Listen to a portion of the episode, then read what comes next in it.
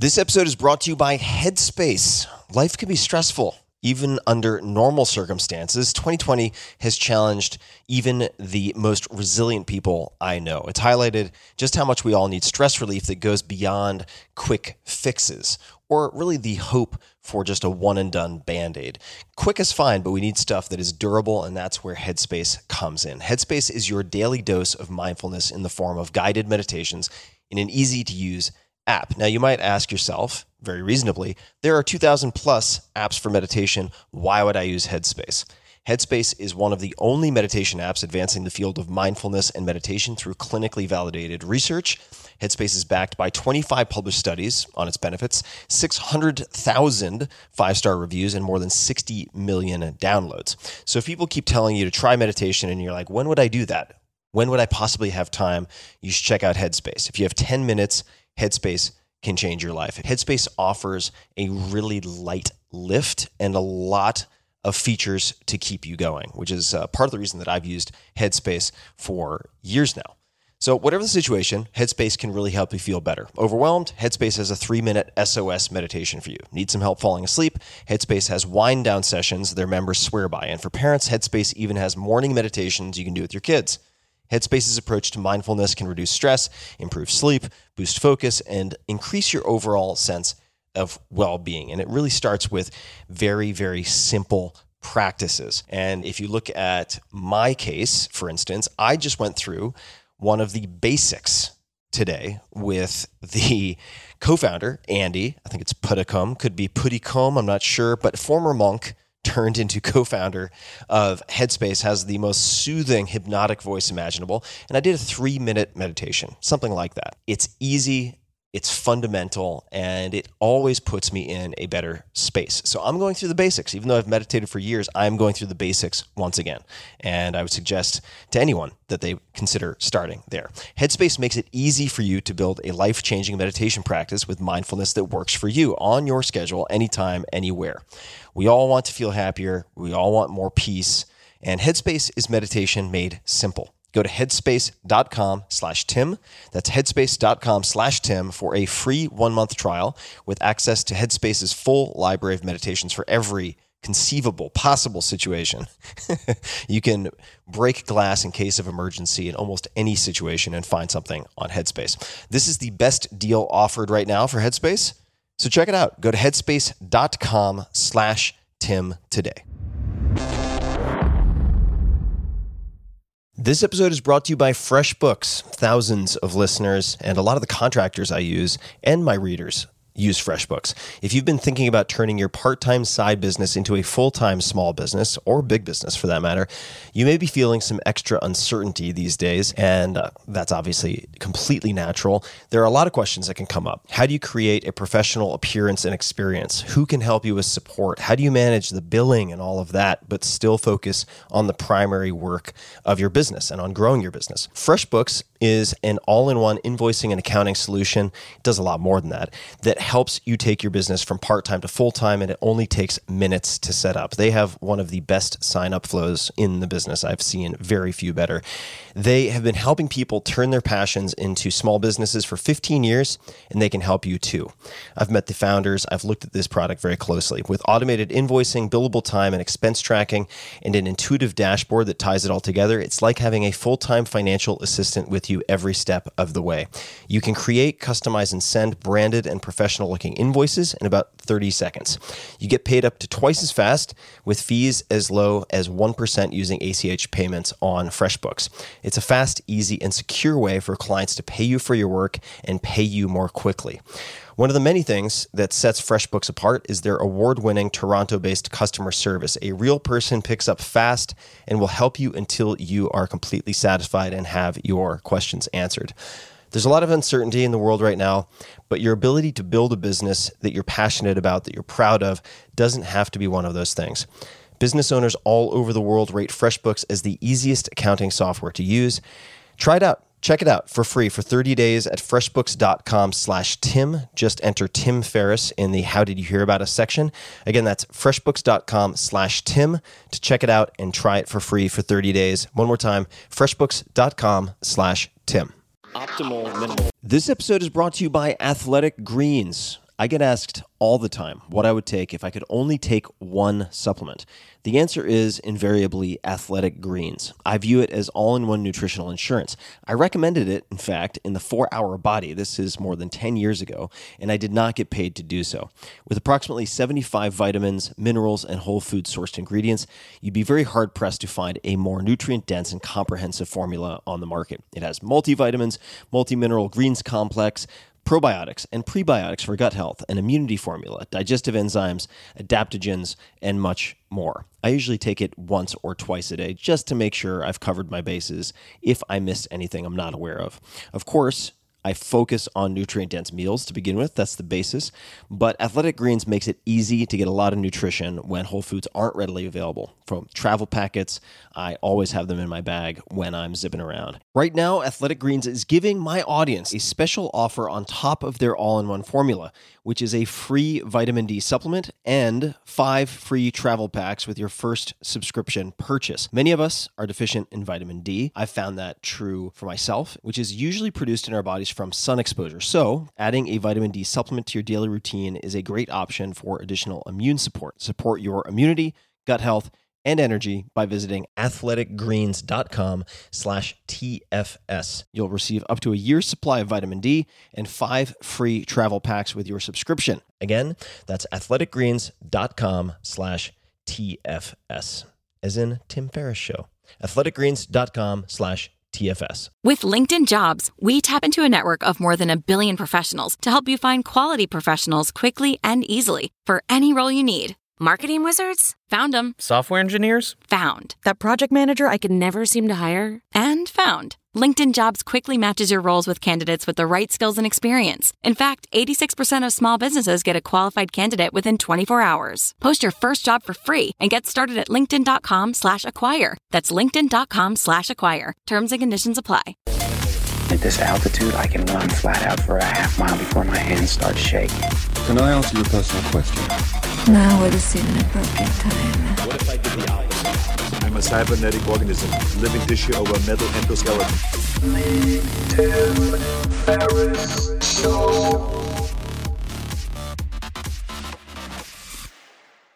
Hello, boys and girls, ladies and germs, everything and anyone out there who is listening. This is Tim Ferriss. Welcome to another episode of The Tim Ferriss Show.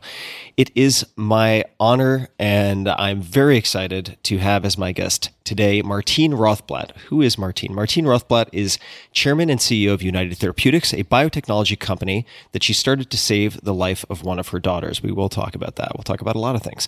The company offers FDA approved medicines for pulmonary hypertension and neuroblastoma and is working on manufacturing an unlimited supply of transplantable organs. Dr. Rothblatt previously created and led SiriusXM as its chairman and CEO and launched other satellite systems for navigation and international television broadcasting. In the field of aviation, her SiriusXM satellite system enhances safety with real-time digital weather information to pilots in flight nationwide. She also designed the world's first electric helicopter and piloted it to a Guinness World Record for speed, altitude, and flight duration. In the legal arena, Dr. Rothblatt led efforts of the transgender community to establish their own health law standards and of the International Bar Association to protect autonomy rights in genetic information via an international treaty. She also published dozens of scholarly articles and papers on the law of outer space, resulting in her election to the International Institute of Space Law and represented the radio astronomy community's scientific research interests before the Federal Communications Commission. She has a bachelor's, JD, and MBA degrees from UCLA, which in 2018 awarded her its highest recognition, the UCLA Medal, and she holds a PhD in medical ethics from the Royal London School of Medicine and Dentistry. Her patented inventions cover aspects of satellite communication, medicinal biochemistry, and cognitive software. Dr. Rothblatt's recent books are on xenotransplantation, Your Life or Mine, gender identity, transgender to transhuman, and cyber ethics, virtually human. She occasionally posts on Instagram at transbinary and Twitter at skybiome. Martine or Dr. Rothblatt, both, welcome to the show. Thank you for making the time. Thanks so much, Tim. Just Martine's fine. All right. And this interview, as my listeners might imagine, was uh, challenging in the best way to prepare for because there are a million and one directions that we can go with just this bio alone, which is, of course, a snapshot, a, a, distillation of, of much more that you have done. And I thought we could start in perhaps an unlikely place, and that is Alan Watts. I have read that you are a fan of Alan Watts, and specifically the book subtitle on the taboo against knowing who you really are. Could you please explain, if that is true, why that is the case? Yes, thanks, Tim. Alan Watts has a really unique ability to see the dialectic aspect of everything in nature. By that, I mean that there's a kind of a yin yang aspect to everything in nature. And he points out that, for example, you can't have a, a crest of, of a wave without the bottom of a wave. And it has helped me whenever I see things in life that seem negative to be able to look at it in another way and see the positive in it. When were you first introduced to his work? How did that come about? I was uh, first introduced to it through the literature of this philosophy called transhumanism, sort of the idea that people can transcend some biological human limitations. A friend of mine, uh, Frank Sasinowski, who is the um, head of the National Organization on Rare Diseases, pointed me in the direction of some Jesuits. He himself is, is a both a Jesuit and an FDA lawyer, but he pointed me in the direction of some Jesuits, such as uh, Teilhard de Chardin from uh, France and other individuals here in the US. And then from those Jesuits, they referred to Alan Watts. I'm not sure if he was actually a Jesuit, but he undertook some uh, religious training both in, in China, I think, and in the US. He was a radio announcer for many years in San Francisco, I think during the 70s or 80s. I don't know if you remember, Tim, the film of a few years ago, Her, in which like a I, computer. I do. Yep. Mm-hmm. So I was watching that movie, which kind of is interesting to me because it epitomized or it visualized the concept of computers becoming sentient. And in the middle of that movie, there's a scene in which uh, Alan Watts appears. And I stood up in the movie theater and I said, Oh my God, Alan Watts. uh, did you ultimately find the presentation in that movie to be compelling as it relates to sort of sentient intelligence? I did. I thought it was an accurate depiction of a likely way that sentience would begin to arise in our society, basically by being very, very useful to people, cleaning up their inboxes, stuff like that this may be a, a good place, and we're going to be all over the place in, in nonlinear fashion. Bina 48. Who or what is Bina 48, if I'm pronouncing that correctly? Yep, you've you've got it perfectly. So Bina is the name of my partner, and we've been married for about 40 years. And when she was 48, we undertook a joint project to try to create a digital simulacra or a digital copy of her basic personality with a lot of her memories and thoughts. And we thought this would be a very nice uh, project as a combination of science and art and to encourage young people, get them more excited about computer science and women in particular, girls in particular.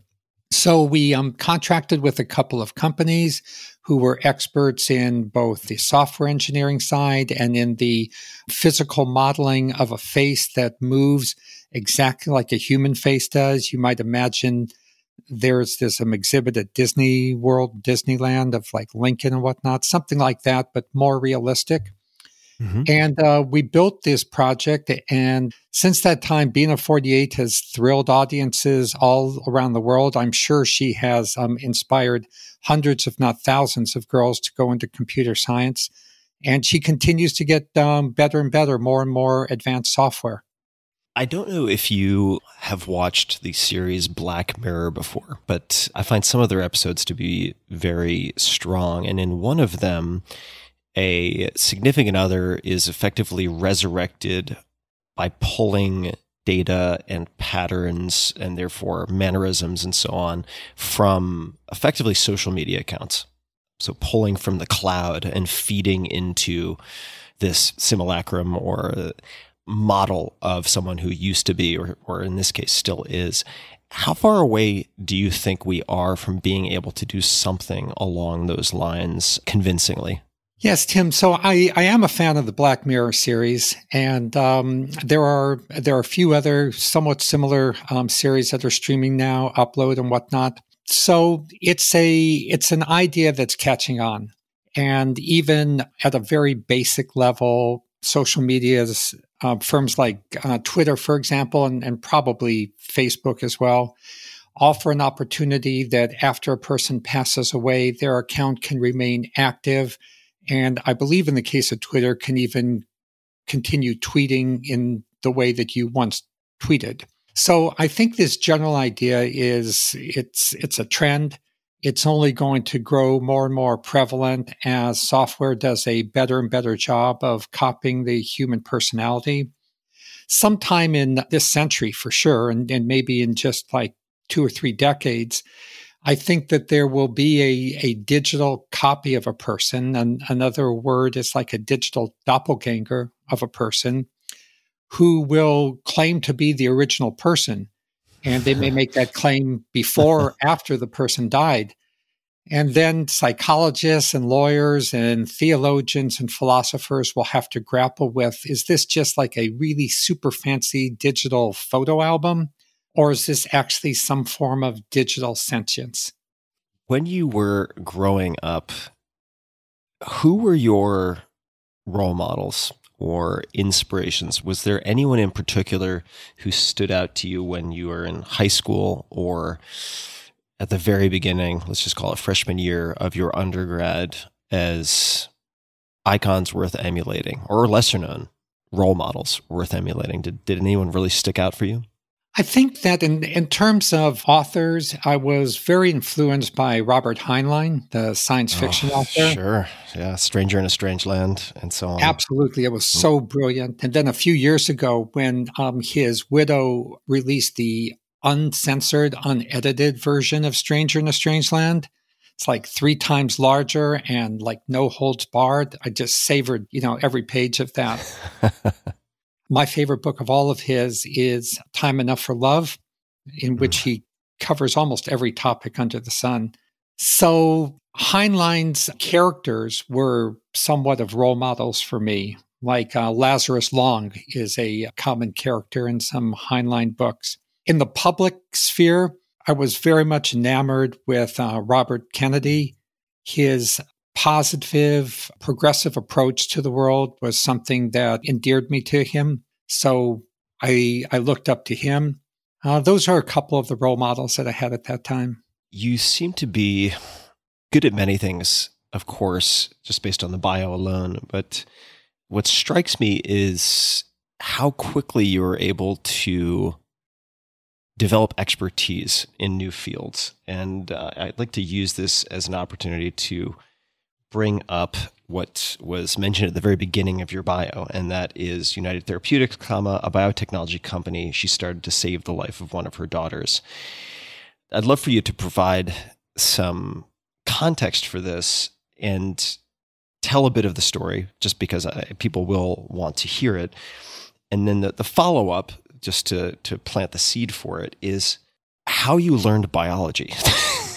because my understanding is you didn't have much in terms of uh, background in biology. That's a, a huge mouthful of a question, but if you could give us a bit of the background, that would be extremely helpful, and we can use that as a jumping off point. Sure. So it's kind of funny that, you know, you can go all the way through undergraduate at a great place like UCLA and never be required to take a life science course. But that, that was the case. So the last biology class I had was in high school. And here suddenly I was faced with a situation as an adult while running SiriusXM that our youngest daughter is diagnosed with a fatal illness. She can't even walk up a couple of stairs to the front door. And there are no medicines approved for it. I finally got her to the best doctor one could find, the head of pediatric cardiology at Children's National Medical Center in the middle of Washington, D.C. And um, the, the doctor said, you know, this is an extremely rare disease. No one knows why it arises. All the patients die within two to three years. He had only seen two or three other kids with it and they both died. and all you can do is hope for a lung transplant. So, Tim, I was completely crushed. I just saw black. I mean, I, I, I, I didn't know what to do. And the only thing I could think of doing while she was in the intensive care ward night after night, and myself and Bina would tag team staying there with her, was once she fell asleep to go down into the library and to just begin, you know, learning about what was this illness she had, uh, which they told me was called pulmonary arterial hypertension. And why were there no treatments available for it? So I just began reading and reading and reading. Most of the time I read things, I didn't understand what they were talking about because there were these long medical words and chemical words that I never learned in law school or we never had to deal with in electrical engineering. But of course, there were dictionaries and, and I looked up the words in a dictionary and they had college level anatomy textbooks. So what I didn't know, I just kept going backwards in academia, I guess you would say backwards in learning or pedagogia until I would even get to like a high school level textbook that would explain something. And I said, okay, I get that. And I kept taking notes and just educated myself night after night until I learned everything I needed to know.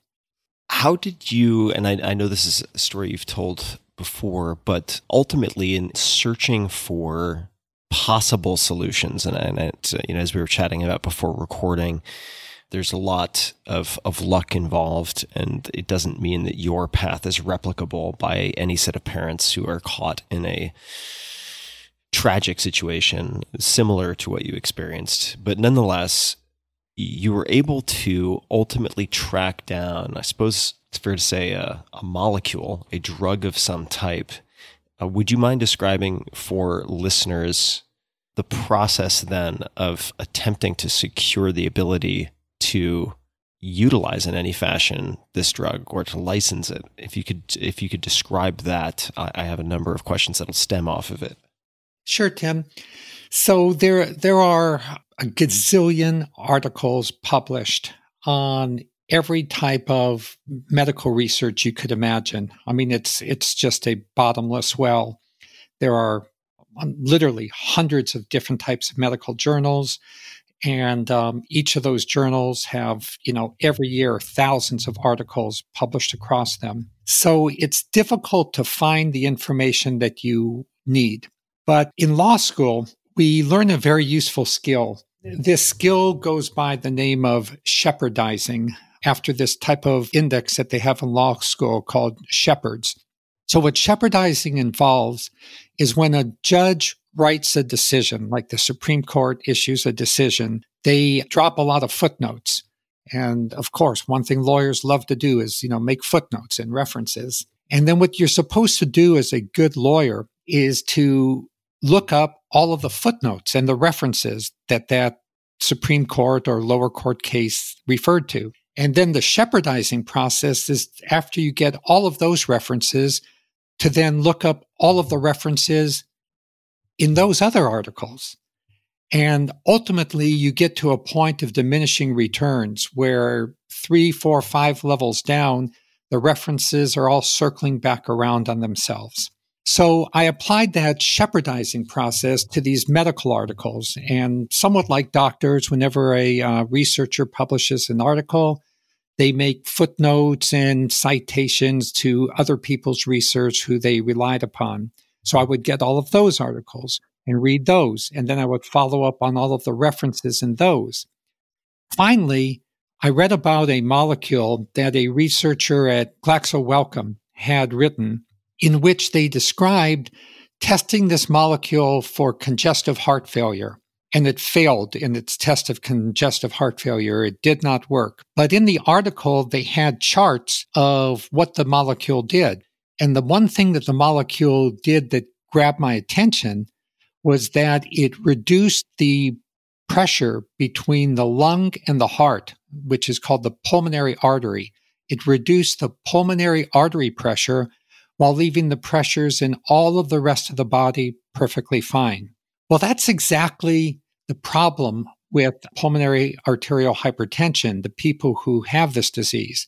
I'll make a quick footnote uh, that when my daughter was diagnosed, 2,000 people in the US had the disease because um, medicines have become so much better and because we've been able to, like you mentioned in the introduction, get all these approvals, there are now 50,000 people in America alone living with it. So it's likely that people listening to your podcast will know somebody or another who has pulmonary arterial hypertension. And I read this article and I said, wow, just what I need this tiny stretch of artery just between the heart and the lungs this molecule somehow talks to that tiny stretch of artery and leaves the whole rest of the body alone. That was the holy grail that I was looking for. So I looked at where the author of the article was from. He was from Glaxo Wellcome in Research Triangle Park, North Carolina. And I made a beeline down to him and asked him if he could develop this molecule that he'd found for my daughter's disease was it an immediate handing over of the keys to the kingdom? A, a big all caps yes? No, it was actually a big all caps no. Unfortunately, the individual who had written the article had actually retired um, a few months earlier. And the person that I ended up meeting with, who was in charge of research and development, said that this was just one article. It was a incidental finding in any event, this disease afflicted so few people, it was completely unrealistic to expect Glaxo Wellcome to develop this molecule for my daughter and other people with that disease. And I asked him, his name's Bob Bell. He's, he's, he's now a venture capitalist and very successful gentleman. I asked Dr. Bell, I said, what would it take for you to develop this medicine? He said, well, it probably would take you couldn't do it. We only develop medicines if they have more than a billion dollars a year in revenue potential. He said, but it, it's possible you could buy it from us if you had a real pharmaceutical company with real pharmaceutical expertise. I could then introduce you to the business development people at Glaxo Wellcome. So over the course of the next several months, I created a, a, brand new biotechnology company. I was able to have a Nobel laureate who was formerly associated with Glaxo Wellcome become head of a scientific advisory board. And I reapproached Glaxo Wellcome and I said, I have all the things that you asked for. Can you sell me this drug and we'll develop it ourselves? Well, Tim, it turns out that everybody I asked said, well, you have to get somebody else in the company to agree. And that's how it is in a big bureaucracy. it turned out that we had to have 15 different executives sign the same piece of paper oh, to agree to license this drug to me. Finally, it happened. And all they wanted really was $25,000 and a promise of 10% of any money that I would ever get from this molecule. I think they agreed to that only because I kept bugging them. I was in their face all the time. Also, because I believe a serendipitous factor was that Dr. Bell's sister had contracted a form of pulmonary hypertension mm. from the time I first met him toward the end of this process. And he became a product champion for me within Glaxo Wellcome. I mean, that was just purest, you know, luck or serendipity, whatever you want to say. And then they really didn't think this molecule had any chance at all.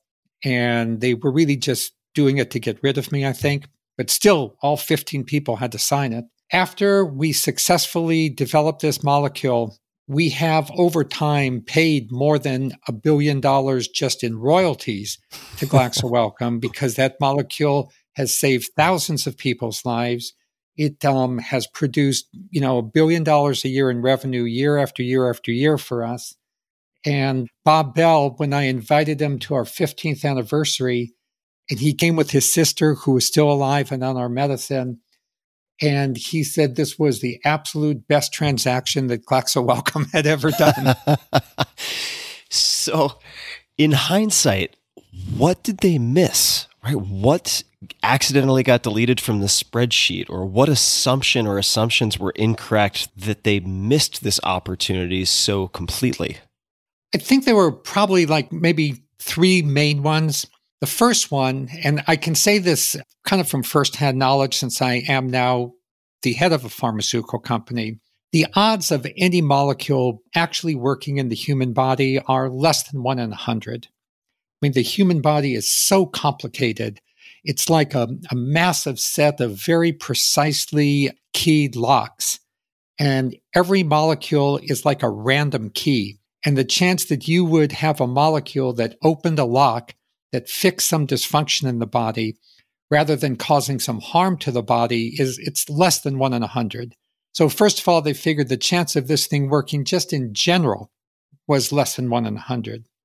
Secondly, they thought to themselves, even if it worked a little bit, there's only 2,000 people in the whole country with this disease. They didn't really think that if it worked really well, the number of people would keep accumulating. Uh, I see what you're saying. If you have these people who would have died otherwise not dying, then that treatment cohort is just going to grow and grow and grow. Is that what you mean? Exactly. I yeah. thought about it like like I was getting subscribers at Sirius XM. You know, people yeah. said to me, "Oh, Martine, you'll be lucky to have hundred thousand subscribers." I said, "Well, if I keep them, and I get another hundred thousand the next year, then I'll be up to two hundred thousand, and and then will, you know, maybe four hundred and eight hundred thousand. Now we have thirty million. So they they didn't think in that subscriber mindset. Mm. Um, that was the second problem.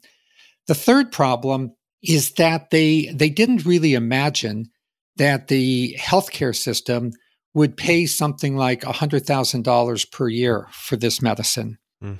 And at the time, this was in the early to about 20 years ago, early 2000s. I think like the average price for an expensive medicine was perhaps $10,000 a year for a patient or $10,000 for a course of treatment.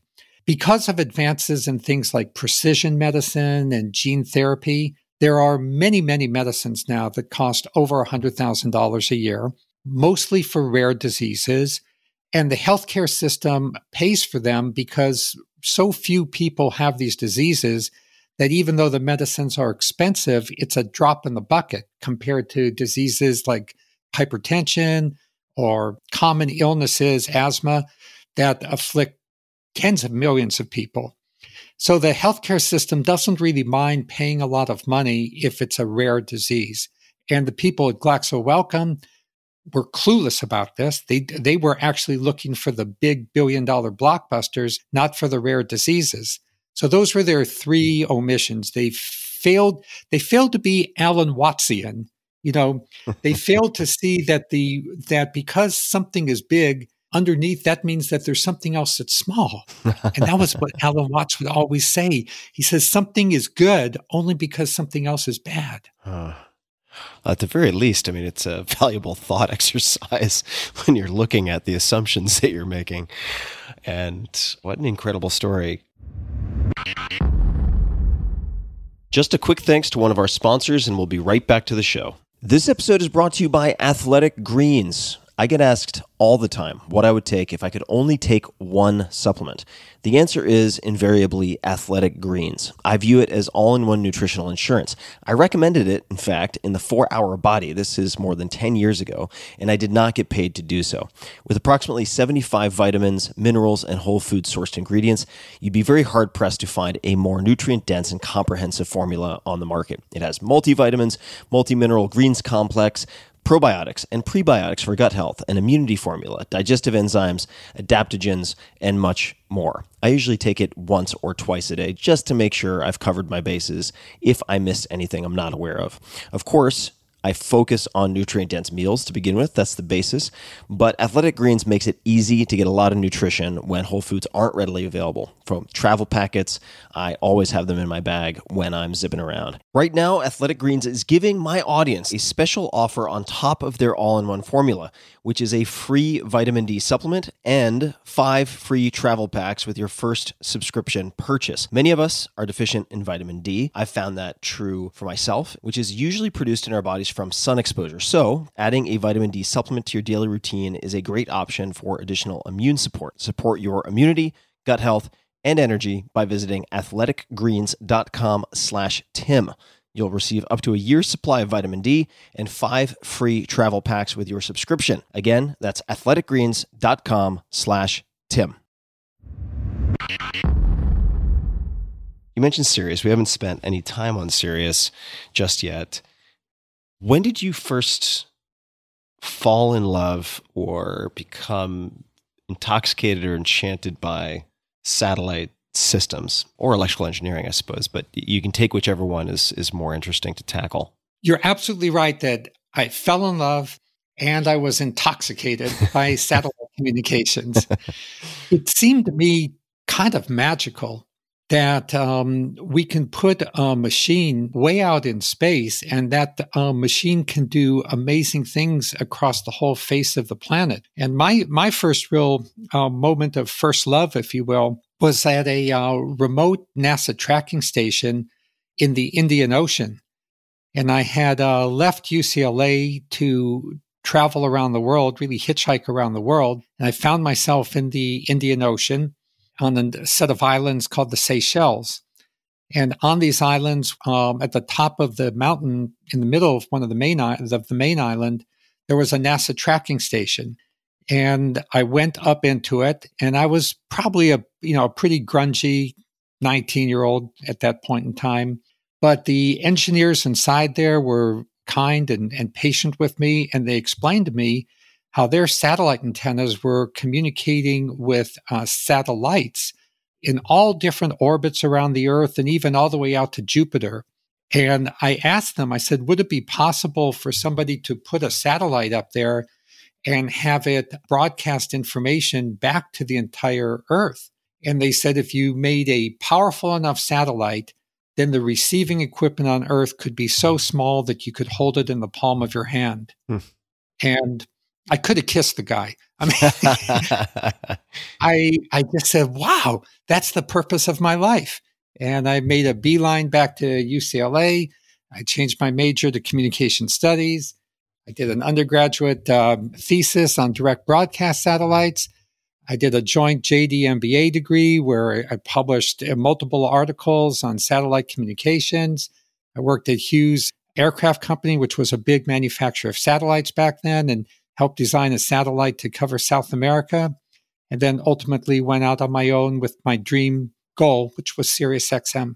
What did it feel like, if you can remember, to have that answer given to you, or that direction rather given to you, the purpose given to you at that age? I mean, was it, did it feel a certain way, that type of conviction or that type of belief? What do you recall? Yeah, Tim, it's the best feeling. It's the best feeling, and actually, it, I don't think it really has anything to do with age. I've I've felt like the same kind of feeling when I was driving one of the first Teslas, and I was looking at the manual, and I saw how much electrical power it output, and there's a very simple correlation between horsepower and electrical power between kilowatts and, and horsepower. It's almost one to one, not exactly.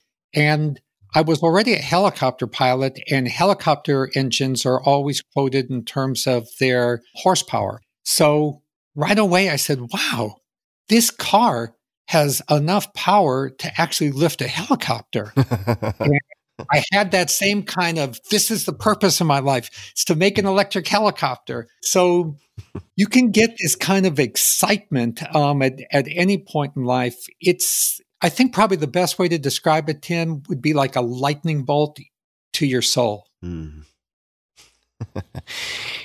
you know, I was I was asking about biology earlier, but I, I, would be very curious since you you mentioned also that there were no well the the requirements as such in undergrad did require you to take any additional biology classes. If you were trying to teach, let's just say, a class, and you could pick the age uh, or it could be a set of classes, uh, scientific literacy, right? Be, being able to have enough basic fluency to provide more surface area for those lightning bolts, if that makes any sense, right? When you're looking at a manual or having a conversation with an engineer or reading a scientific study.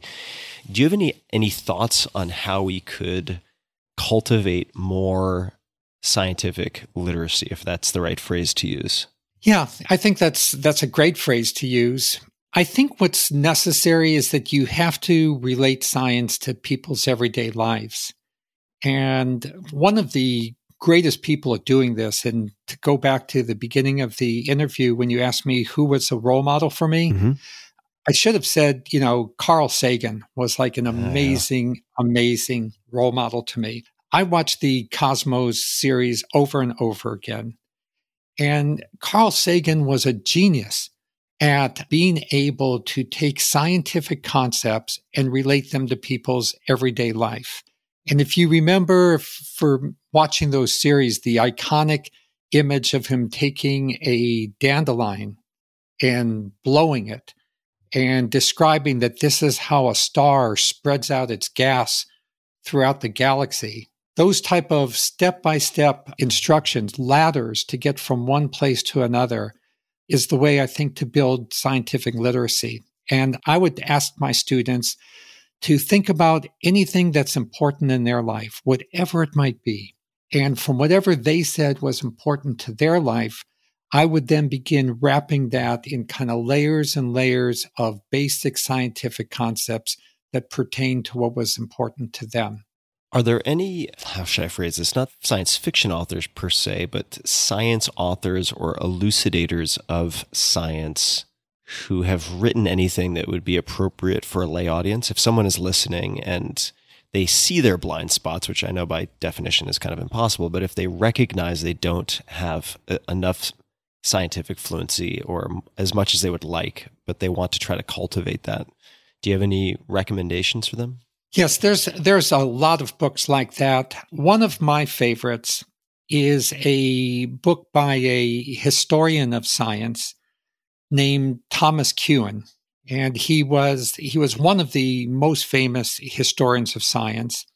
And his book is perennially in print. It's called The Structure of Scientific Revolutions. Oh.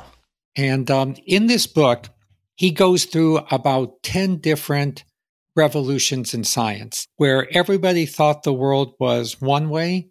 And then, kind of like a crazy person, you know, would say, no, I think it's like a different way. And gradually set about proving it's a different way and created a revolution in science. And he explains this in very lay terms. He takes you through the science of gravity, for example, with Isaac Newton, science of relativity with Einstein, electricity with Maxwell, and so on and so on, in a very step-by-step fashion to make the science accessible. And in the way his main point in writing this book is to teach people critical thinking, to teach people to question authority. Ultimately, all science is about is just saying why, why. Like every two, three, four year old kid knows how to do that, right? Why, why, why?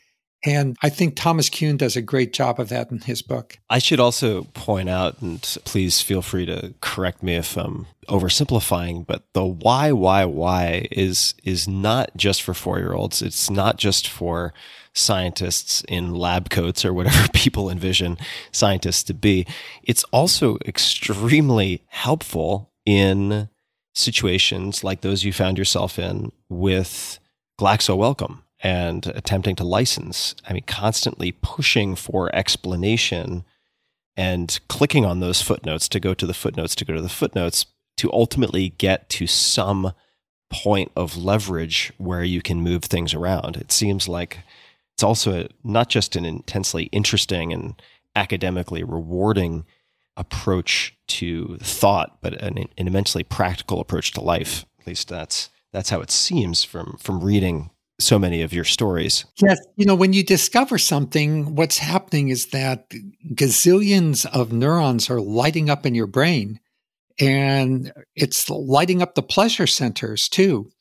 So I really believe that there's nothing more exciting than having a, a realization about something, coming to an inspiration about something which is why books and reading are, are so magical.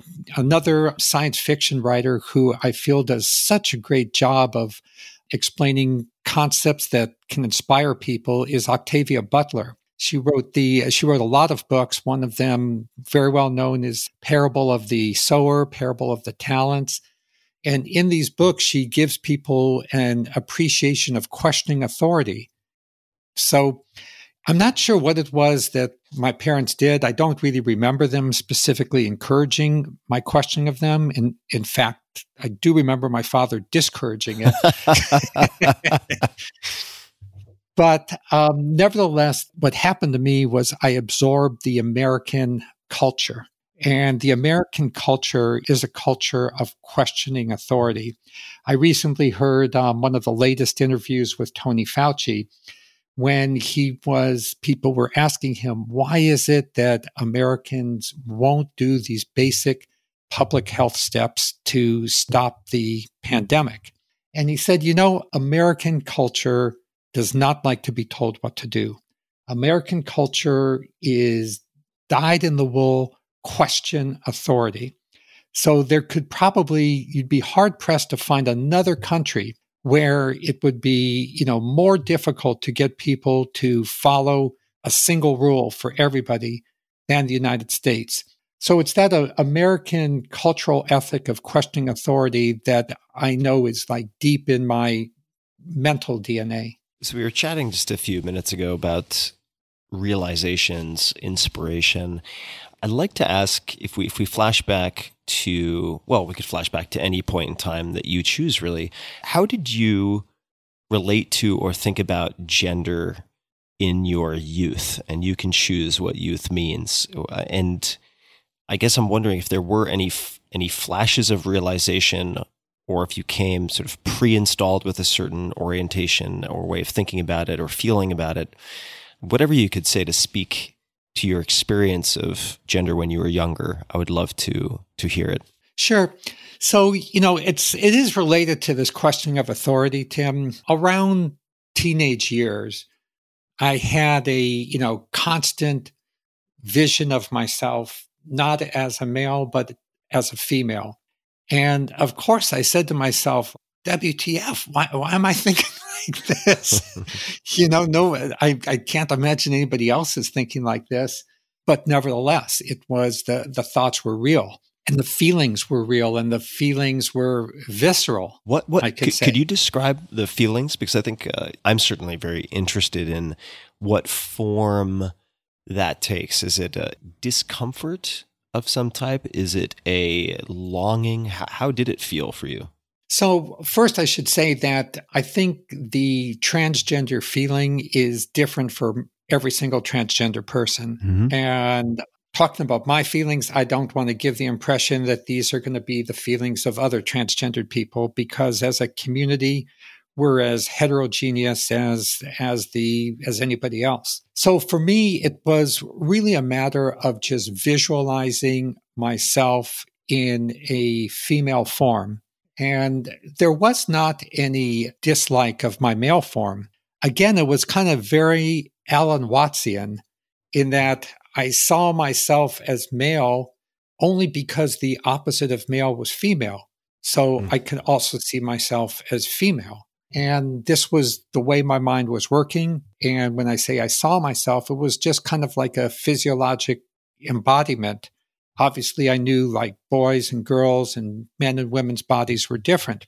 So mm-hmm. I was stuck with this visualization of myself as a woman wherein I was very much trapped in a male body. It was the prevailing view that this was a completely unacceptable way to be. So the authority was no, this is not possible. People are only male or female and you know never the twain shall meet.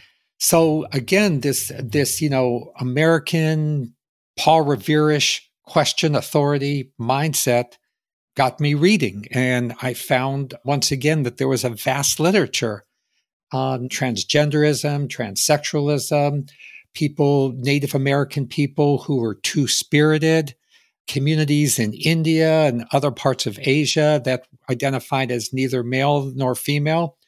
So even though this was never something I learned in junior high or high school or elementary school or, or really anywhere in American culture in, say, the 1990s, I learned through books that humanity was not either strictly male or strictly female. And as I began to question authority, I began to say to myself, why can't I also come out as not strictly male and not strictly female?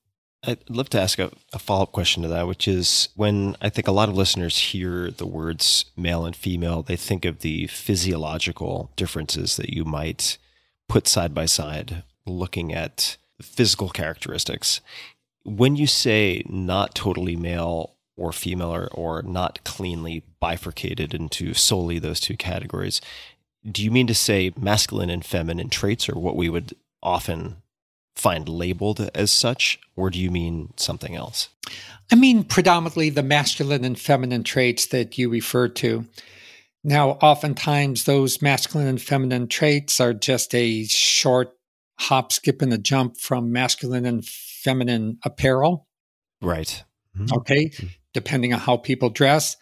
They're a short hop, skip, and a jump from masculine and feminine hairstyles in an age, you know, that was the time of Prince and Boy George and whatnot.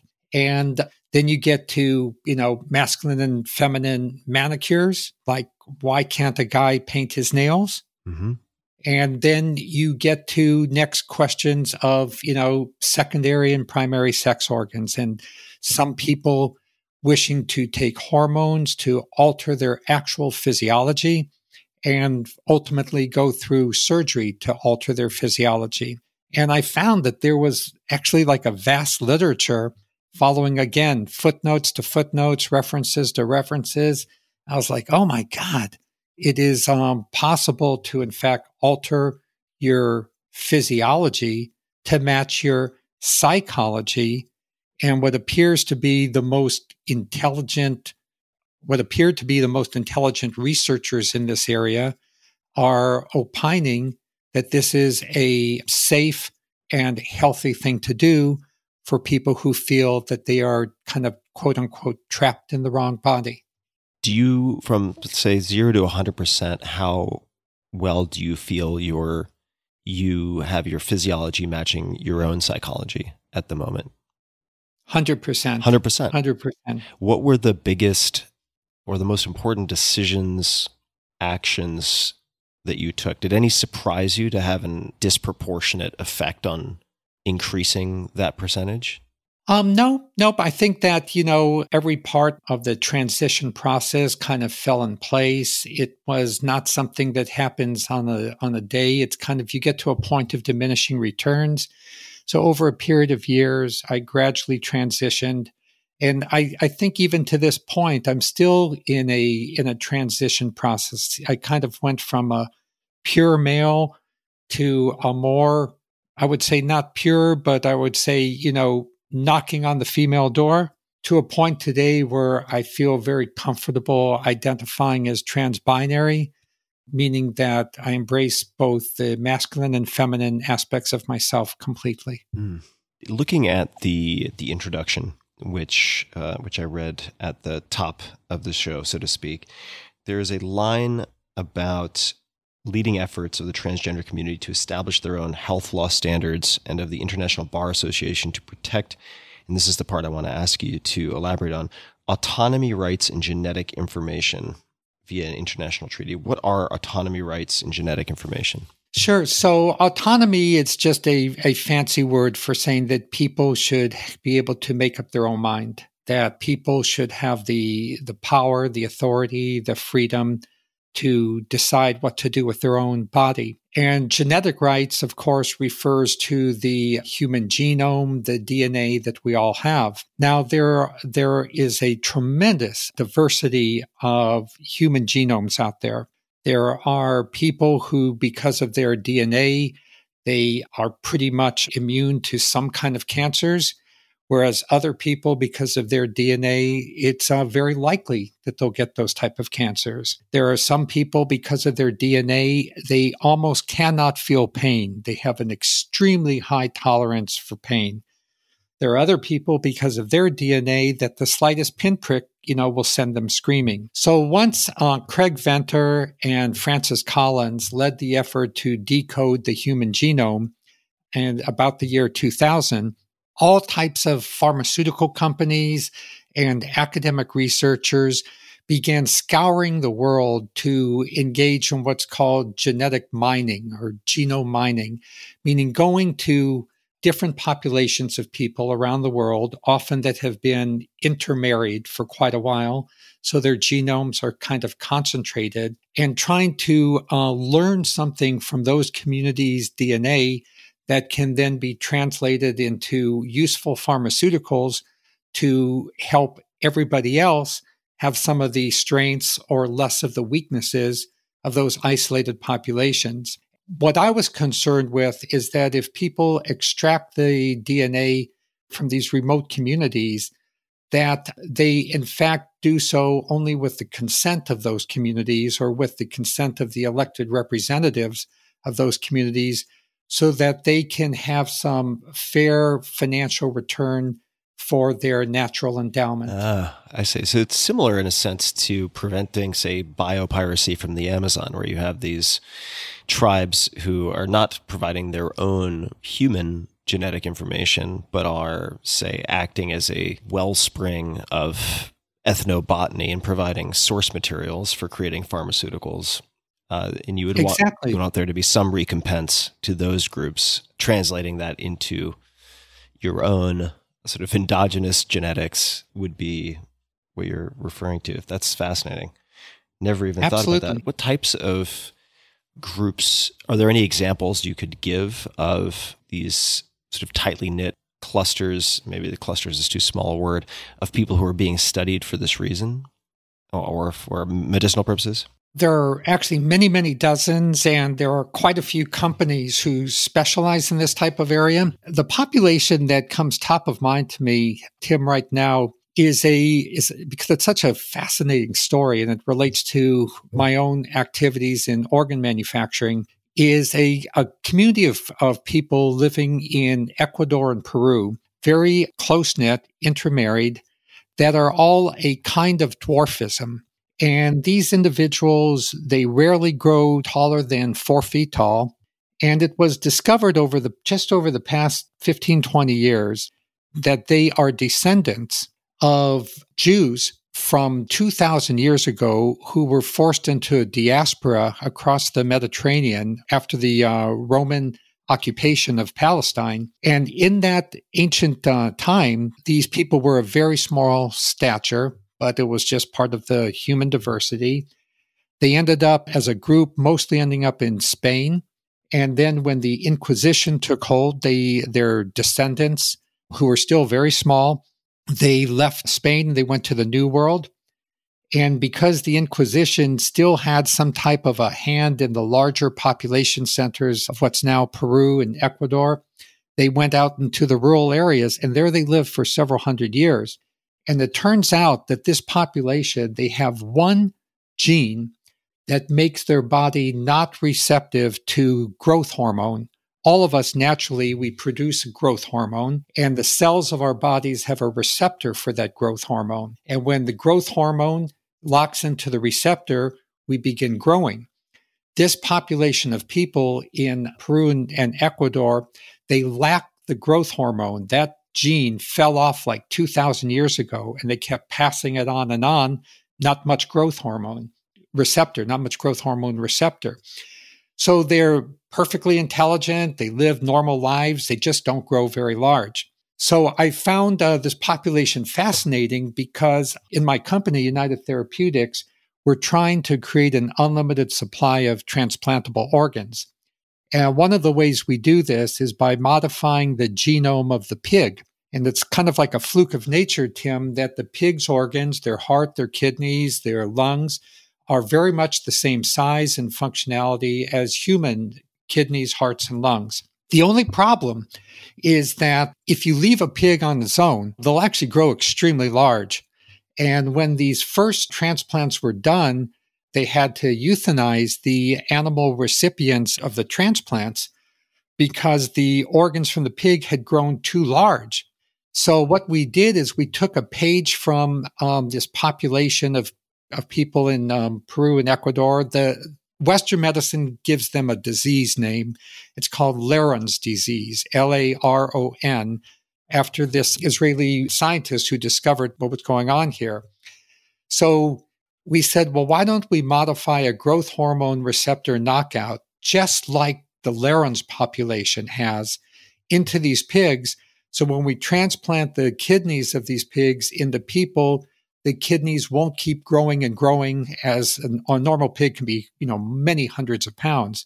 Instead, the, the kidney will just stop growing at the same size as when we transplanted it.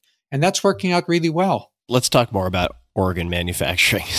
So, what are some of the other precursors or requirements for having a sufficient supply of organs to meet whatever demands there are in the US or in the world today?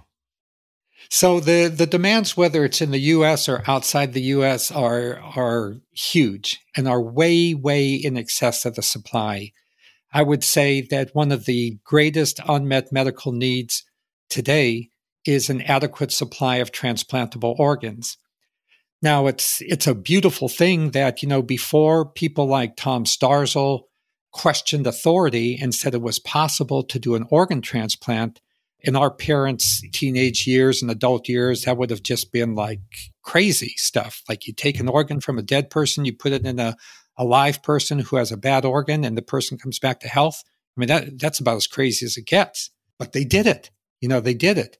And now, standing on their shoulders, we have hundreds of thousands of people clamoring for these organs. Yet each year, there are only about 30,000 kidneys available for transplant only around 3,000 hearts, only around 2,000 lungs.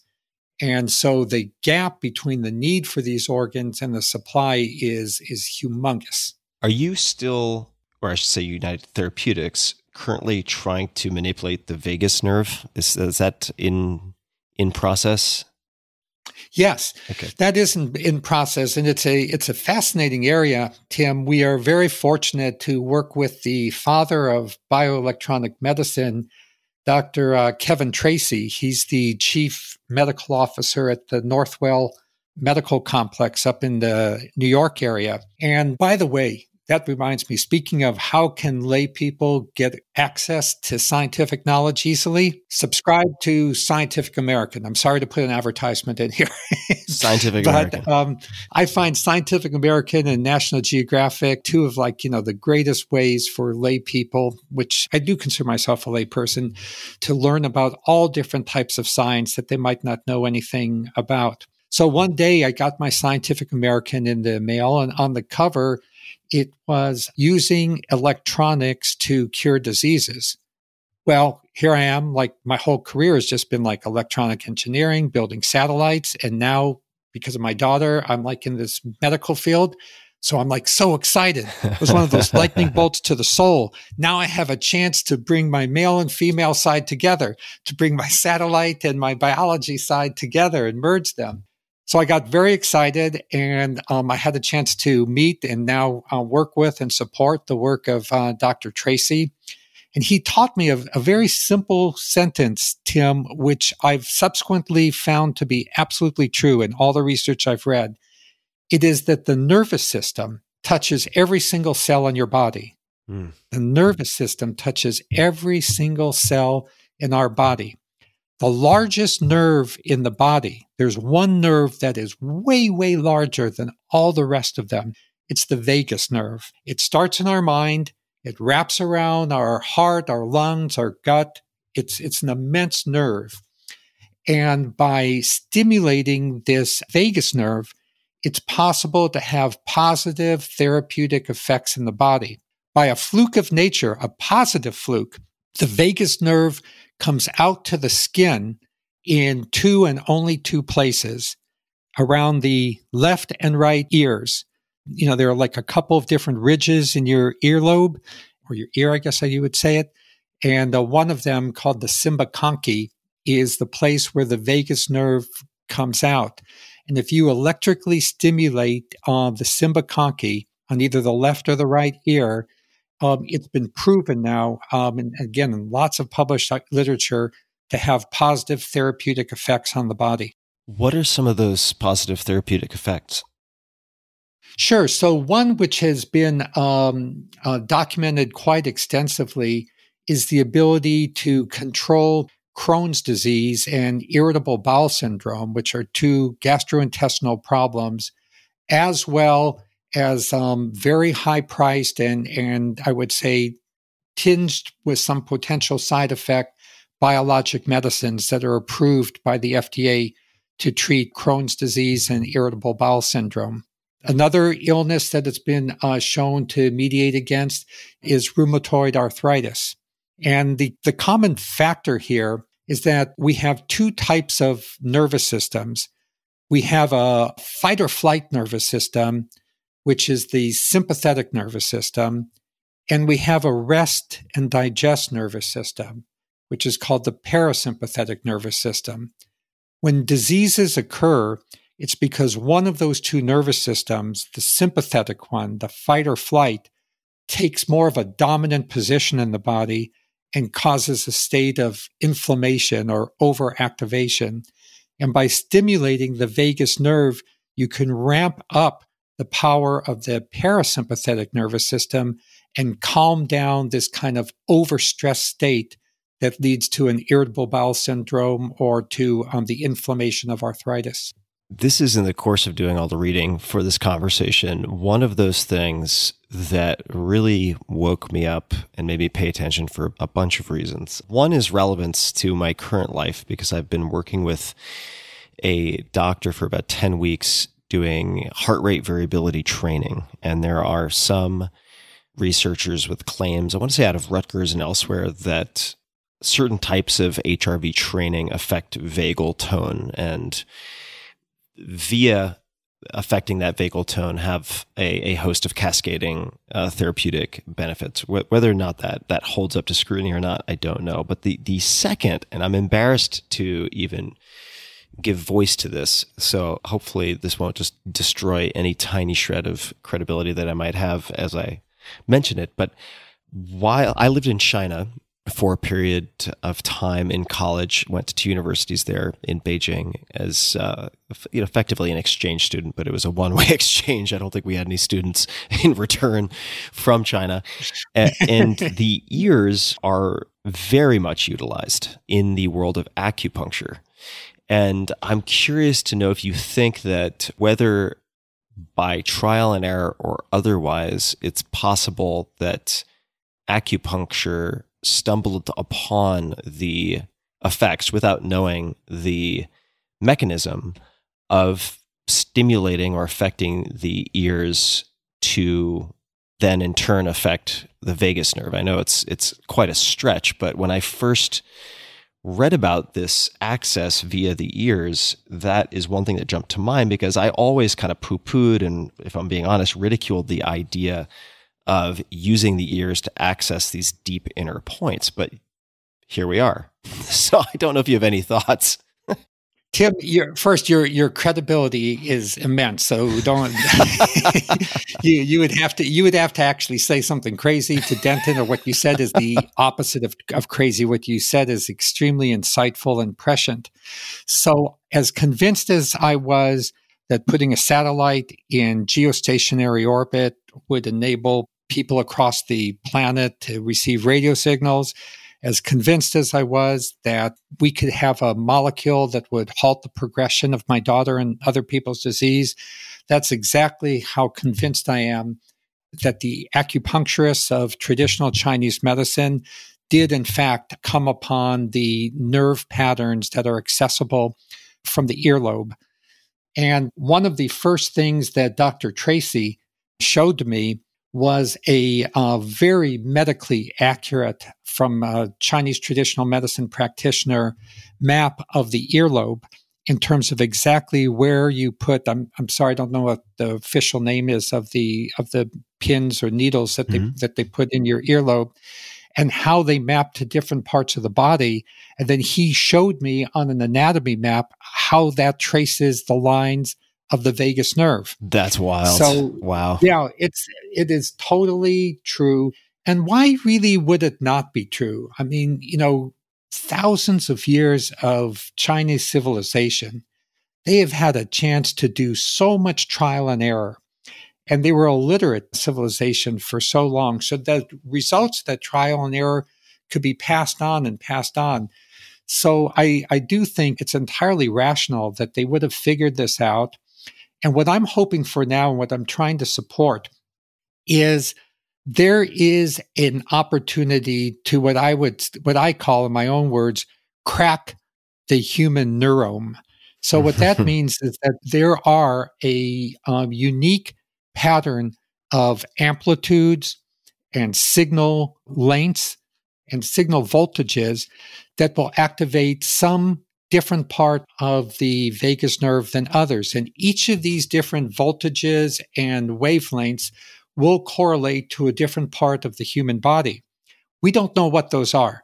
Right now, we are just kind of, in a way, I would say we're, we're dumber than, than the acupuncturist because almost all of the work that the FDA has allowed to go forward on vagal nerve stimulation, they all use the same pulse width, the same pulse power, and it, it works. So that's great, you know.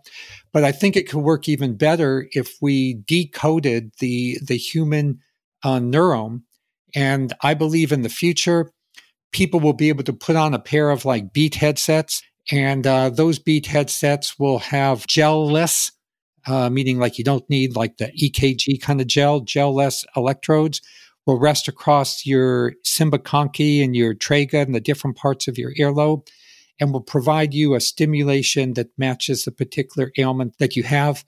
Eliminate the ailment without taking any pills, without paying any money to anybody this is an area I want to keep digging in because it's rare, well, it's pretty much non existent that I have the opportunity to speak with someone with so much electrical engineering background about the possible applications or implications of technology like this. I'd love to just throw out another group of devices to see if you have any opinions on them, one way or the other, but potential applications of let's just say TDCS or TMS, so transcranial direct current stimulation, or other means of stimulating the brain, typically using some type of conducive gel, but not always in the case of a TMS paddle. Have you looked at these technologies or done any reading in the literature related to them? A little bit. I'm I'm aware of uh, a friend of mine has a company that obtained an FDA approval for treating a particular form of brain cancer with this type of technology. So there's there's a very solid scientific benefit that's been documented. After many years of working through the FDA, I will I have a world of respect for the rigor that they put into any decision to approve something. So when they approved it, it, it meant that it was scientifically proven to work. Something that is quite different from that, but at the same time related to it, Tim, is on the last day of 2019, which was like the last day of the decade. It turned out to be a, a weekday. I forget if it was a Tuesday or whatever, but the US Patent Office only issues patents on one day of a week. And it was like the one day of a week that they issue them on, whether it was Tuesday or whatever. And it was a, a patent that, that I received for a device that I call a Alzheimer's cognitive enabler. And this device is worn over the cranium, as you mentioned, and it senses uh, nerve impulses inside the brain. It is connected to a computer with a visual recognition and a speech comprehension system so that if a patient with Alzheimer's is not able to adequately communicate and appear to recognize the people who are coming into their room, the computer vision recognition system and sound recognition system will talk on behalf of the Alzheimer's patient, say, you know, hello, son, thank you for, for coming to see me. And it is actually being triggered by recognitions that are deep in the Alzheimer's patient's mind so that more people will come to visit the patient. The patient's stress levels um, may be lower. So I believe this kind of bridging of electronics and the mind is is really right around the corner. Hmm. What inspired putting the work into that research and filing that patent? I think part of it was was seeing my mother-in-law suffer pretty badly from somewhere on the spectrum between dementia and, and Alzheimer's. Was never really completely clear where she was at that. And um, she would she would recognize us coming in, but she couldn't communicate. And it would have meant a lot to everybody if she would be able to communicate. My own mother is is more or less in, at that point right now as well. Secondly, the work on the Bina 48 computer showed me that it was really possible for people to strike up meaningful relationships with the digital version of, of Bina, the Bina 48 robot. And so it was just like, you know, a very short step from instead of putting all of Bina's, or even a, a, good portion of her memories and her personality into this computer, why not actually have the computer's interaction capability, input output capability triggered by something like a NeuroSky type of EEG brain interface? And the last piece of it was I was I was given a um, a Christmas present by a friend of mine which was one of these NeuroSky headsets that lets you kind of like play a game just with your thoughts by controlling your EEG signals. So that's a consumer product anybody can buy, and it really works. Wow.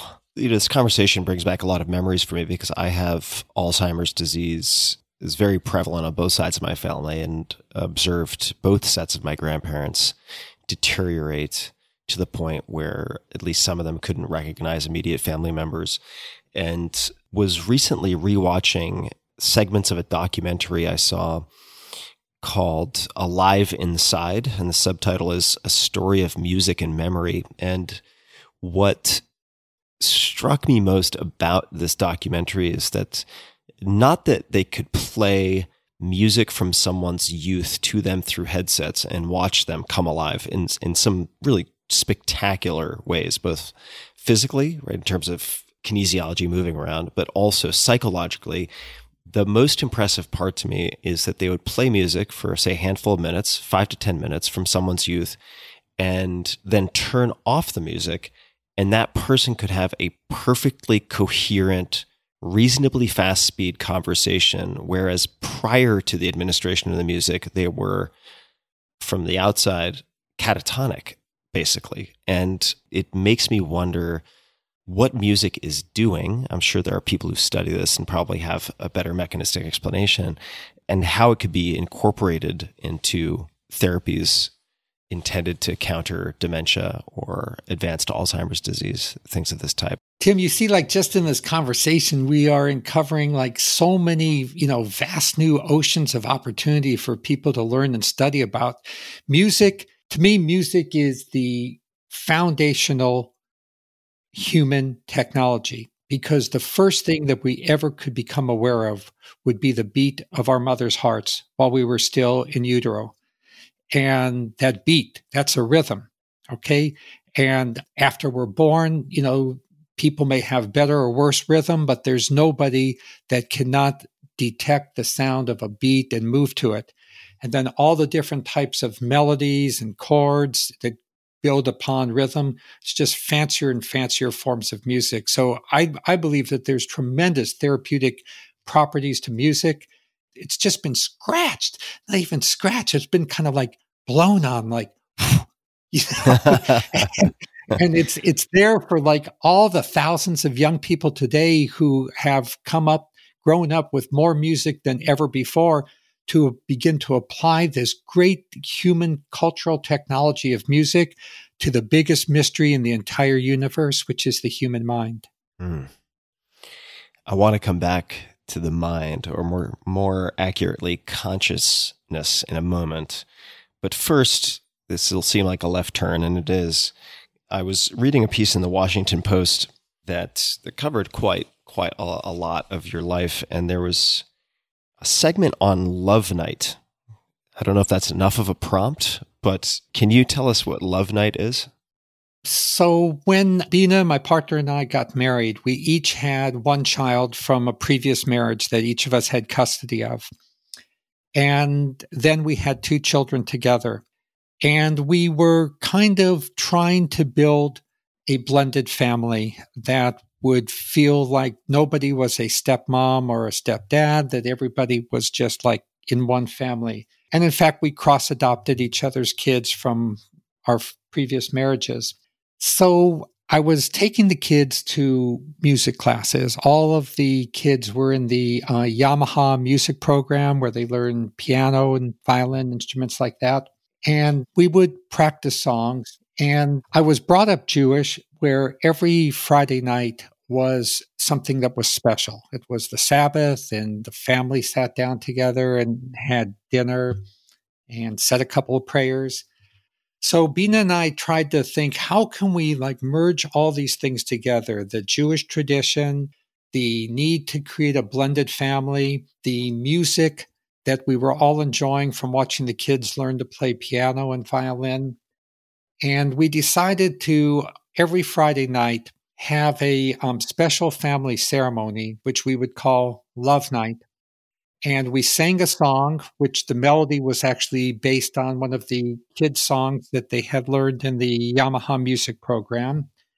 The words were, you know, very simple and, and affirming. And at Love Night, the core of Love Night was that each person around the table would have an opportunity to say what love meant to them during the past week, during the week from the previous Friday to this Friday. What does love mean to you? And, you know, Bina and I, as the adults, we would say something either sophisticated or, or simple, like, I love Bina, I love Martine, I love the kids. The kids started off just saying, like, what love means to me is like our dogs or our cat, you know, very basic things. But as they grew older, they came into more and more sophisticated definitions and expressions of love until, you know, after a couple of decades of this, I have heard all of them, or all of us have heard thousands of different things that love can mean to a person. Now, I'd like to fast forward, and I'm sorry to be in a little riff here, but I want to fast forward to the current COVID pandemic. Mm-hmm. Our kids are all adults now. They've flown the coop. They have their own kids. And suddenly we are in a situation where we can't all gather together in any one house for love night. You don't want to travel. You don't want to like endanger people, so on and so forth. So we decided to continue the love night tradition, but on Zoom or to be fair, Google Meet. So every Friday night, from my son, who's a, uh, a captain in the army in Iraq, to his wife, who's on a base in El Paso, to my other son with um, four grandchildren in Florida, to my daughter in Brooklyn and her kid and, and her husband, and Bina and I. We all get together on Zoom, plus friends of all of ours. The kids were not embarrassed by Love Night. In fact, they wanted to share it with their friends, and their friends were saying, like, whoa, this is crazy. This is beautiful. And so we get together every Friday night. We sing our Love Night song. And now there's about 20 of us. You know, we go around virtually what love meant to us during that uh, previous week. And I would say Love Night is one of the most beautiful parts of my life. Oh, I'm so glad that I asked that question. And Love Night, could you give a few more examples of possible answers just to give people a, a flavor for how people might answer this question because I, for instance, would love to try this with my girlfriend, with some of our friends, family, etc. But I would be nervous as the orchestrator that I might get that question and not have the ability to kick things off effectively. so every morning, uh, Bina my partner goes out for takes our two dogs out for a walk with one of her best friends who lives a few houses away. And that best friend now joins our love nights. And last Friday, she said, What love means to me is every morning going out for a walk with Bina and the dogs. Last week, our youngest grandson, Saturn, he's, you know, was born in 2010, so he's 10 years old. He said, What love means to me is this. And he pulled a piece of paper. He said, I got a 95 on my math test and he was just so proud of himself and and and shared it with us. So those are typical examples of um, i think i last time said what love means to me is sitting down at the piano and playing different songs from memory. So to use this as a uh, skipping uh, I was going to say a, skipping stone, but I think I'm getting my metaphors mixed up. I say a launch pad, a lily pad. Pick your pick your choice. Uh, to consciousness, do you think that we will be able to, as I've heard you put it once, uh, recapitulate uh, or, or recreate consciousness synthetically? And does that mean we'll have machines that can love, for instance? In the not too distant future? What what what would it mean to have created consciousness? Sure, I, I do believe it's possible. And a great book that I would recommend that goes into this subject in beautiful detail is called The Emotion Machine by Marvin Minsky. And Marvin Minsky is often thought of as the father of artificial intelligence. He was a professor at MIT for a great many years. So in the Emotion Machine book, he really describes exactly how you would go about creating a computer and the type of software that it would take in order for the machine to feel what we feel when we say that we love somebody. And I, I think it's likely to occur, Tim, because it's hard for me to think of any aspect of uh, life that cannot be replicated if one had sufficiently advanced technology. One of my favorite sayings from another role model, Arthur C. Clarke, is that, you know, magic is indistinguishable from sufficiently advanced technology. Mm-hmm. So I think just like we have been able to create um, an artificial hip, artificial knees, artificial hearts, um, in my own company, we are building lungs and kidneys. People are creating artificial nerves. People like Elon Musk has formed a whole company, Neuralink, where he's working on downloading a, hum- a whole human brain. I have little doubt that humans will end up being able to replicate a human mind. Now, whether or not the rest of society accepts it as a human mind or not, I think is going to be a, a long pitch battle. And that's what is the subject of my book, uh, Virtually Human. It, that whole book is talks about how and when will society accept digital consciousness as being as conscious as a human.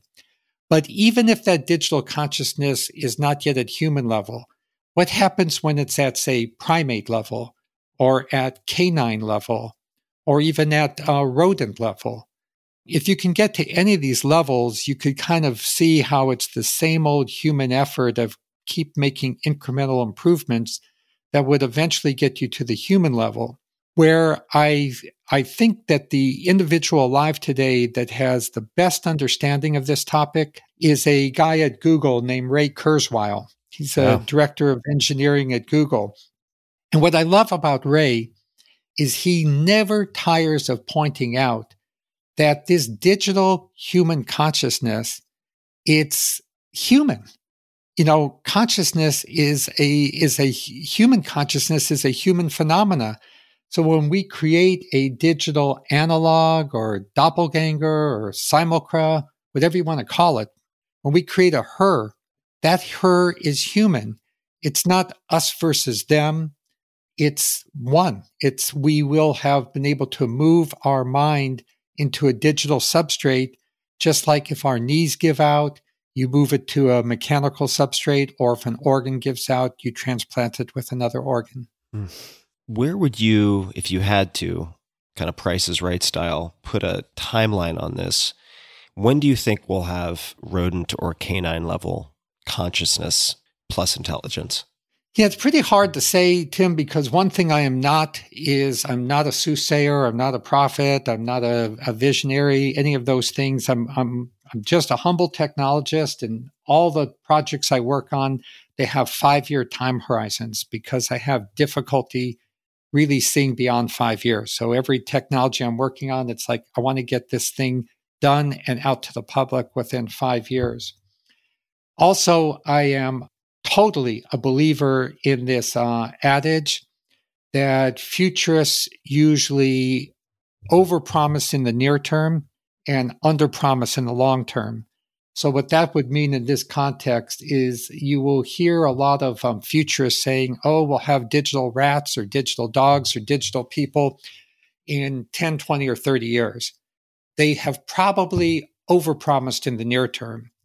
What they have under underpromised in the long term is in not 10, 20, 30 years, but in say 80, 90, or 100 years, there won't be just digital rats digital dogs and digital people, but most people will be digital. Exciting and I suppose for some people very terrifying at the same time. What are some of the most important ethical questions or considerations related to technology as we move into future decades in your mind? Yes, in, in my mind, the biggest problem with technology is that people only think about the rights to implement the technology and they don't think about the obligations they have as somebody creating a technology.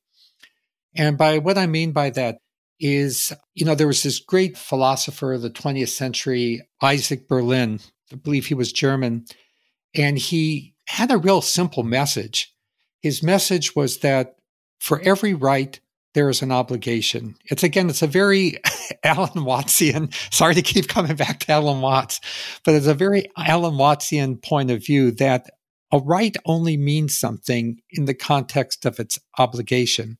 So, for example, if I have a right to be a parent, which we think everybody, you know, has a right to be a parent, you only have that right to be a parent so long as you comply with your obligation to be at least not a horrible parent. If you're a horrible parent, you will have your children taken away from you, and you'll no longer, in that sense, be a parent. So, with regard to technology, I think there is a point of view that anybody who can create a technology has a right to make that technology. But I dispute the ethics of that perspective. I think that um, every right to make a technology is coupled to an obligation to have the consent of anybody who would be adversely affected by that technology. So, for example, my right to build an, an atomic power plant or a nuclear power plant someplace, I don't just have that right. That right is coupled to an obligation that I have to have the consent of all the surrounding communities of people who could be adversely affected by the implementation of that technology. And it comes into this uh, domain of, of, in my own field, say, the transplantation of genetically modified pig organs into people. For me to have a right to do that technology, I have to have the consent of the larger community that that's a safe thing to do. In a democratic country, that consent is issued on behalf of the country by the government. And in the field of health, it's issued by the FDA. So before the FDA permits us to transplant these genetically modified pig organs into people, they want us to demonstrate to them that there is no risk, not a small risk, but no risk of any kind of animal virus seeping into the human population as a result of these animal transplants. So, in summary, I believe like an amazing field for the future, a field that will probably in the future have almost as many people with this career as are web designers today is the field of techno ethics. Everybody who wants to create a technology will need to wrap that technology in an ethical envelope of consent. If we look at you know science over, well, we could look at it over the last few thousand years, but let's just say the last few hundred years. You mentioned earlier that, as I think you were discussing the structure of scientific revolutions, how these breakthroughs, these massive scientific leaps forward, seem like complete madness at the time to the vast majority. And we don't have to go that far back to find, say, surgery without or with minimal use of anesthetics on newborns and infants. I mean, this is not the dark ages. This is like, you know, less than hundred years ago. You see some, some really appalling things that were taken as best practices or common practice. And one of my friends, who's a, an outstanding doctor, likes to repeat this I suppose, adage that you hear among good doctors, which is 50% of what we know is wrong. We just don't know which 50%. And, and, and that seems to always be true. So if we flash forward 10 or 20 years, and I know you're not a prophet or a soothsayer, but I'm curious, or, or it could be five years as a technologist. What do you think are any of the things we're doing now or believe now that will be shown to be patently absurd or viewed as barbaric or crazy uh, or naive in the near future? Well, probably, probably a lot of things. yeah. Since uh, a lot of you know what we look back in the past that seems to be barbaric. Um, building on top of your example of the tortuous procedures put onto neonates, people forget that the founder of the American Medical Association the first doctor who was the who created the American Medical Association. His name was uh, Dr. Gross, and um, he lived in um, Philadelphia. And he did not believe in asepsis at all.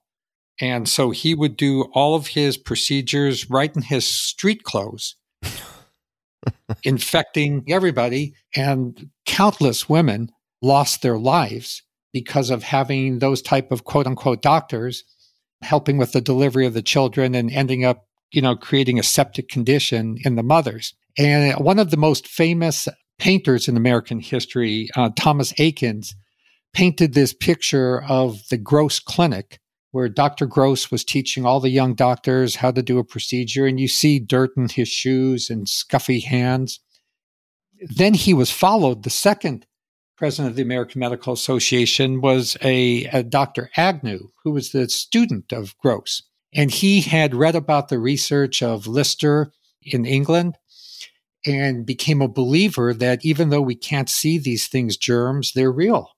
And we need to practice, you know, strict uh, septic procedures before we do an operation. A few years later, Thomas Eakins painted the Agnew Clinic, and you see that the doctors in white smocks and everybody is you know looking super sterile and clean. So these type of revolutions can occur just like one generation to the next. It's not something that takes it takes a long time. I think that um, you know looking at uh, what's going on today in our world i think the fact that we burn our own house will look to be absolutely bonkers people would say well let me get this right you've got like, you know, a super thin atmosphere. I mean, you guys saw that from space since the 60s at least. This atmosphere around your planet is super thin. You have an undeniable record of measurements of, of carbon dioxide into the atmosphere going up year after year after year. And you continue to just spew without limit greenhouse gases into this atmosphere despite the fact that, you know, people are dying on the shorelines, dying of diseases, et cetera, et cetera. I, I think they will think we are as stupid as somebody who would light a fire in the middle of their house to try to keep warm and not bother with the smoke that they were choking on. Mm. Yeah. And then, if I could add a, an addendum to that, you can. I'll say, well, wait a second. Did you guys know that the Earth receives 10,000 times the amount of solar energy falls right on the earth each day than it uses 10,000 times the amount of energy it, it flows. And that's not to talk about the wind. And that's not to talk about the waves. And that's not to talk about the nuclear energy. I mean, I think the people in the future may think we were pretty stupid to be so scared of nuclear energy, which has killed a few dozens of people that we went ahead and just, you know, stopped all the nuclear plants and began pouring ungodly amounts of greenhouse gases into the atmosphere that will kill millions of people. That will seem ludicrous to them. I think this is, uh, and, I, and I won't keep you too much longer, but I think this, I would be remiss if I didn't ask you to comment on or describe your own engineering projects with carbon neutrality or zero emissions as as an objective because this is not just kind of idle hand waving for you. This is something that you've taken a keen engineering mind to. And, and I think that was not mentioned in your bio, even though it's yet another one of these uh, examples of your sort of extreme curiosity and capability. Uh, could you just describe what you've done in that arena, please? So this is another area that's that gives me immense enjoyment. Again, another kind of like lightning bolt to my soul is to try to create infrastructure, buildings and cars and planes and things that uh, have a zero carbon footprint. And I look at it as an intellectual challenge. When I've read that people said, well, we cannot have a zero carbon footprint uh, society until 2050 that's what the authorities say. You know already, Tim, I'm going to say, why? Why not? Why not? Why not? Um, I'm going to question that authority. So, about three years ago, we undertook to build a new headquarters for our company in Silver Spring, Maryland, that would have a zero carbon footprint. Not in the best climate, Maryland. It's got its good seasons and its bad seasons right in the middle of a city. Silver Spring, Maryland is a built up suburb of Washington, D.C. And for the uh, manufacture of uh, medicines and stuff, which is a, a, somewhat of an energy intensive activity. So we built um, a 150,000 square foot zero carbon footprint building, which turned out to be the largest zero carbon footprint building in the entire world. And we inaugurated it a couple years ago. It turns out we produce more energy than we use each year now, two years running. We did this by just thinking carefully about energy and, and how to manage it. So, for example, we have underneath the building 50 wells, each of which go down 500 feet, and they exchange uh, heat from the building with the coolness of the earth.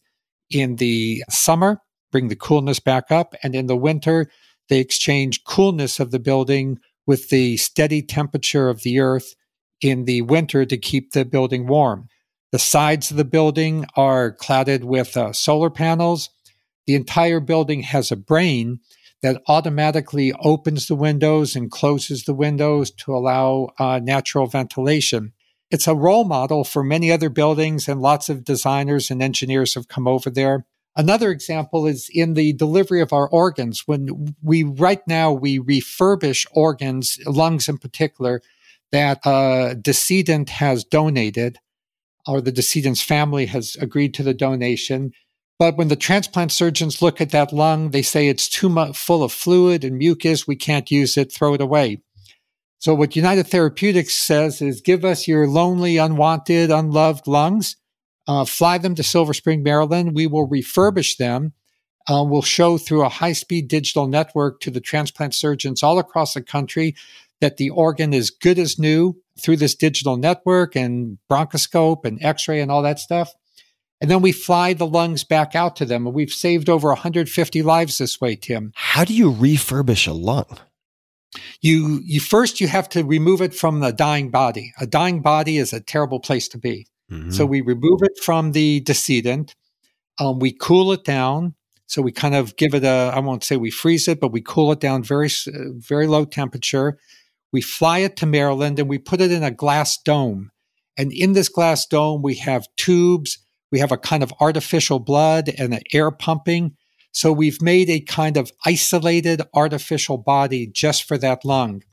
And we have expert technicians who work um, these sorry i don't know the exact name of the equipment but it sucks out uh, mucus and and they they operate on the lungs like it was a person but it's just an isolated pair of lungs.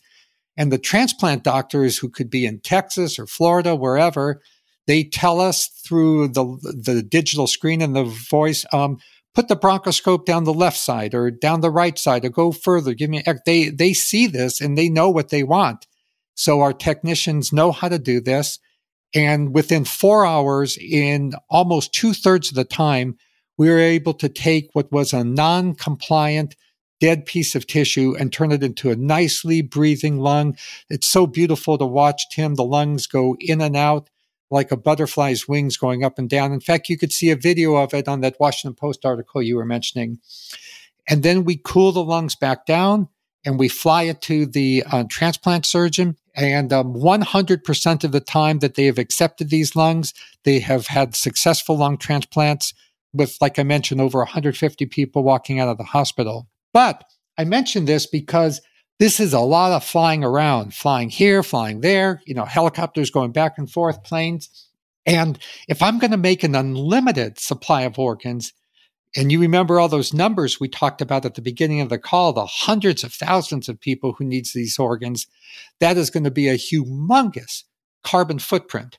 We could have said to ourselves, well, we're doing such a good thing. We're saving all these lives. We could be permitted to foul our atmosphere because it's balanced by the good things we're doing. But instead, we like to ask ourselves like the challenging question, how can we do like the good thing and the right thing at the same time? How can we manufacture all these lungs and deliver them with a zero carbon footprint?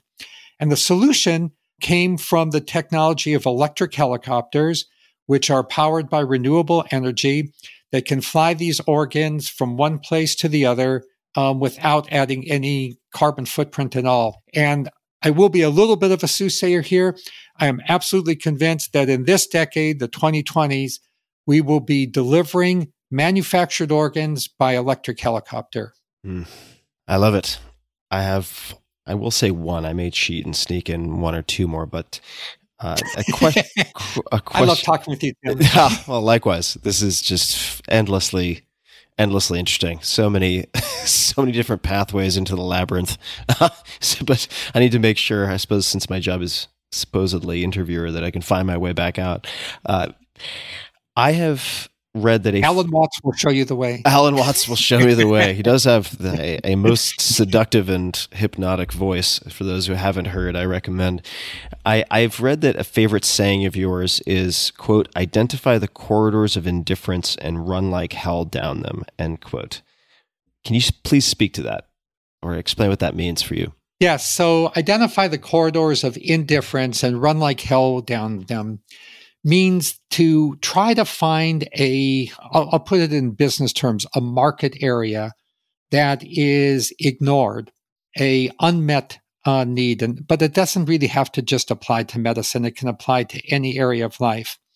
And the way I would phrase it, uh, Tim, in just like, you know, a very natural, almost folklorish way, is that it's better to be a big fish in a small pond than a small fish in a big pond in a business school back at UCLA, we one person we studied a lot was the experience of General Electric under Jack Welch. And he had an adage, which from a business sense was, I think, very, very smart.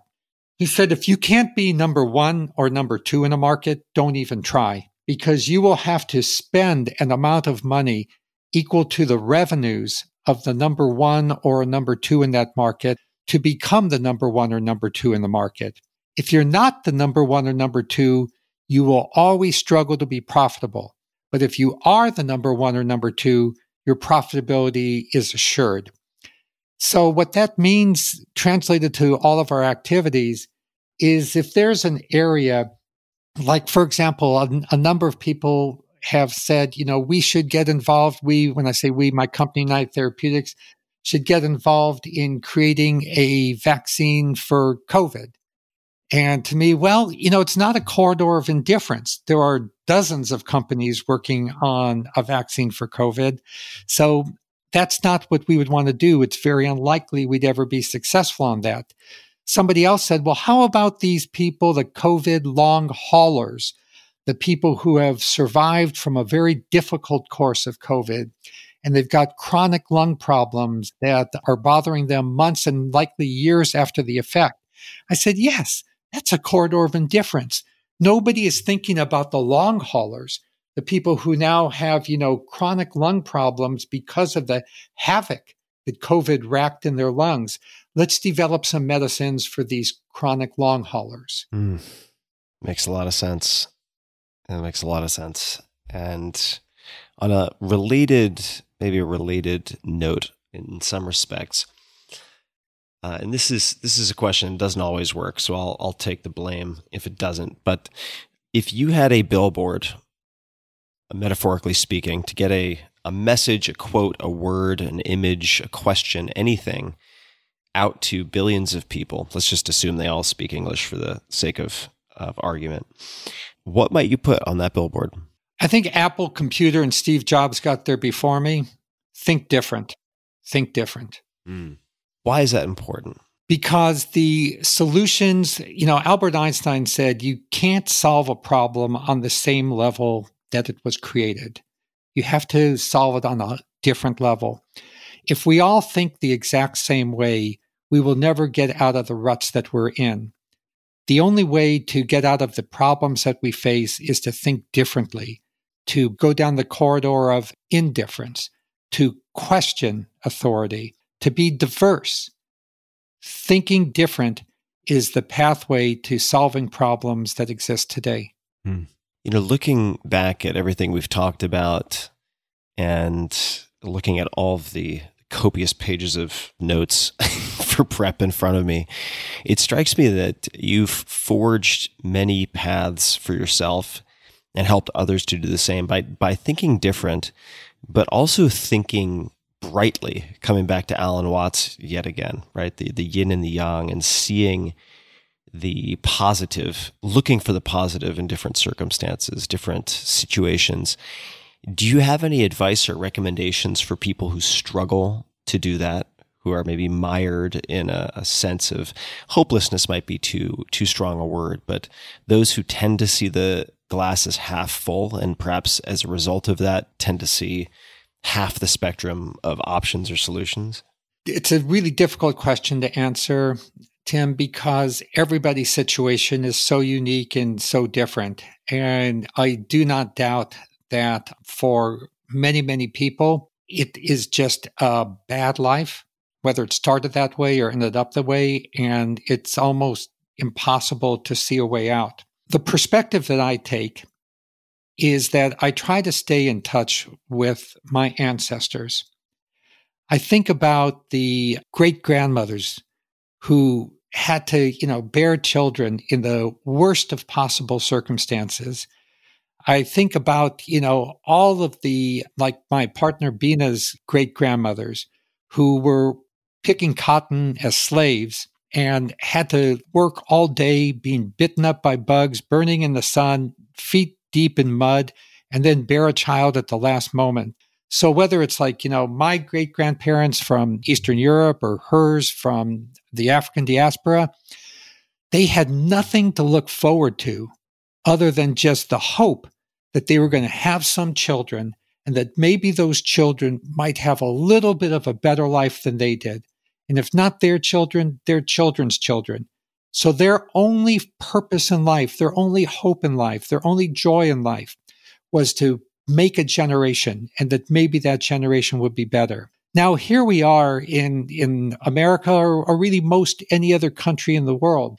We're at a point now where like eight out of 10 people have a smartphone with access to all the world's knowledge and information with access to countless amounts of music and, and training through YouTube.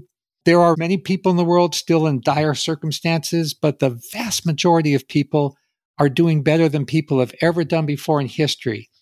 So I say to myself, and I would ask, you know, somebody else looking through the world darkly right now, looking at the glass half full, I would say, how much worse it must have been in the past?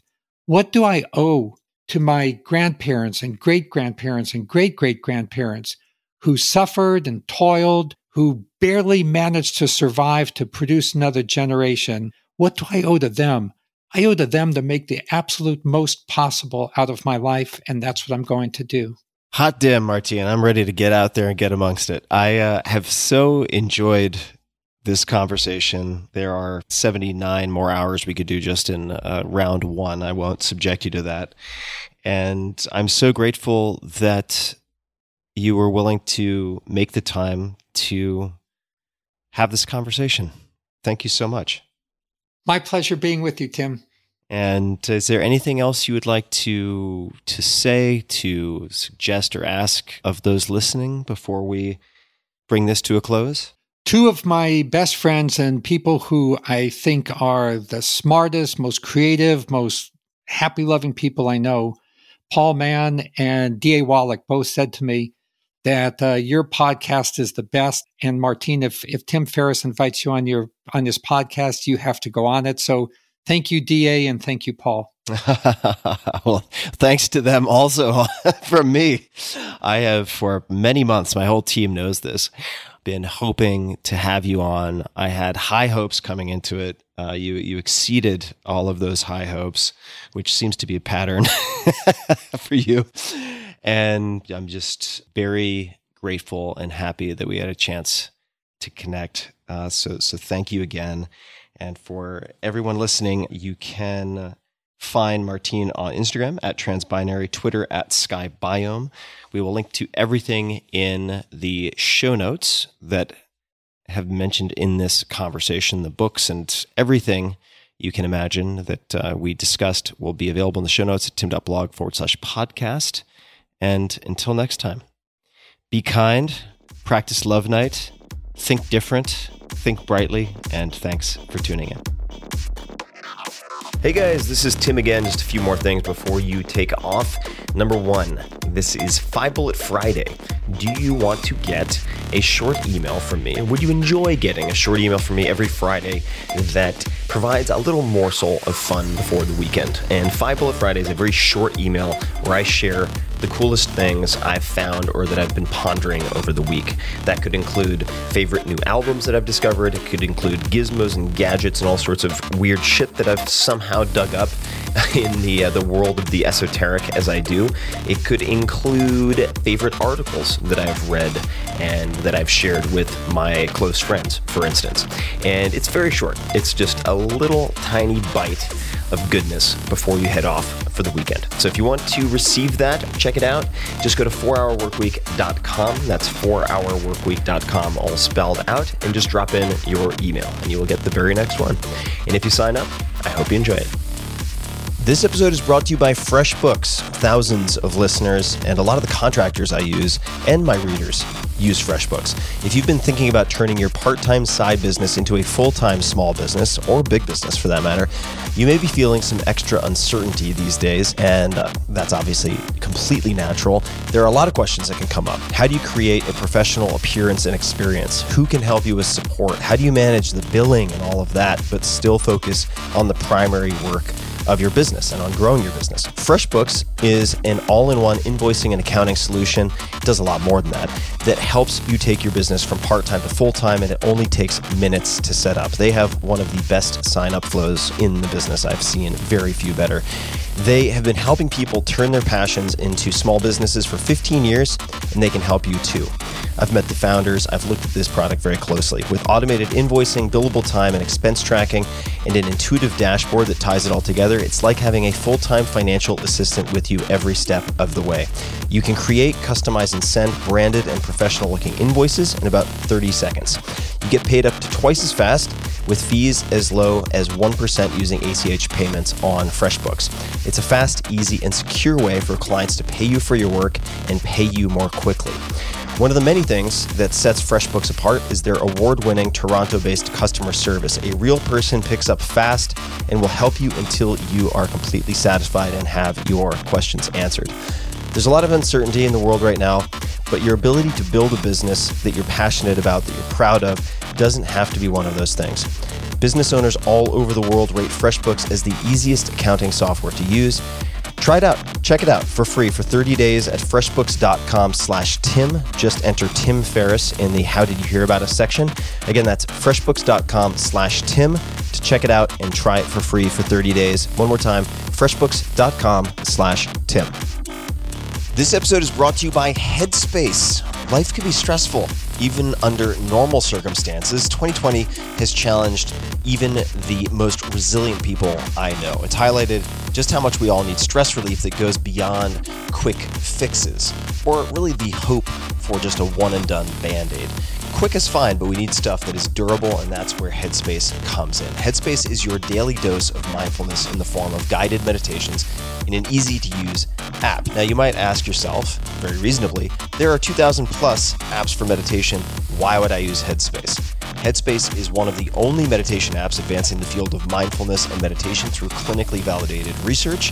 Headspace is backed by 25 published studies on its benefits, 600,000 five star reviews, and more than 60 million downloads.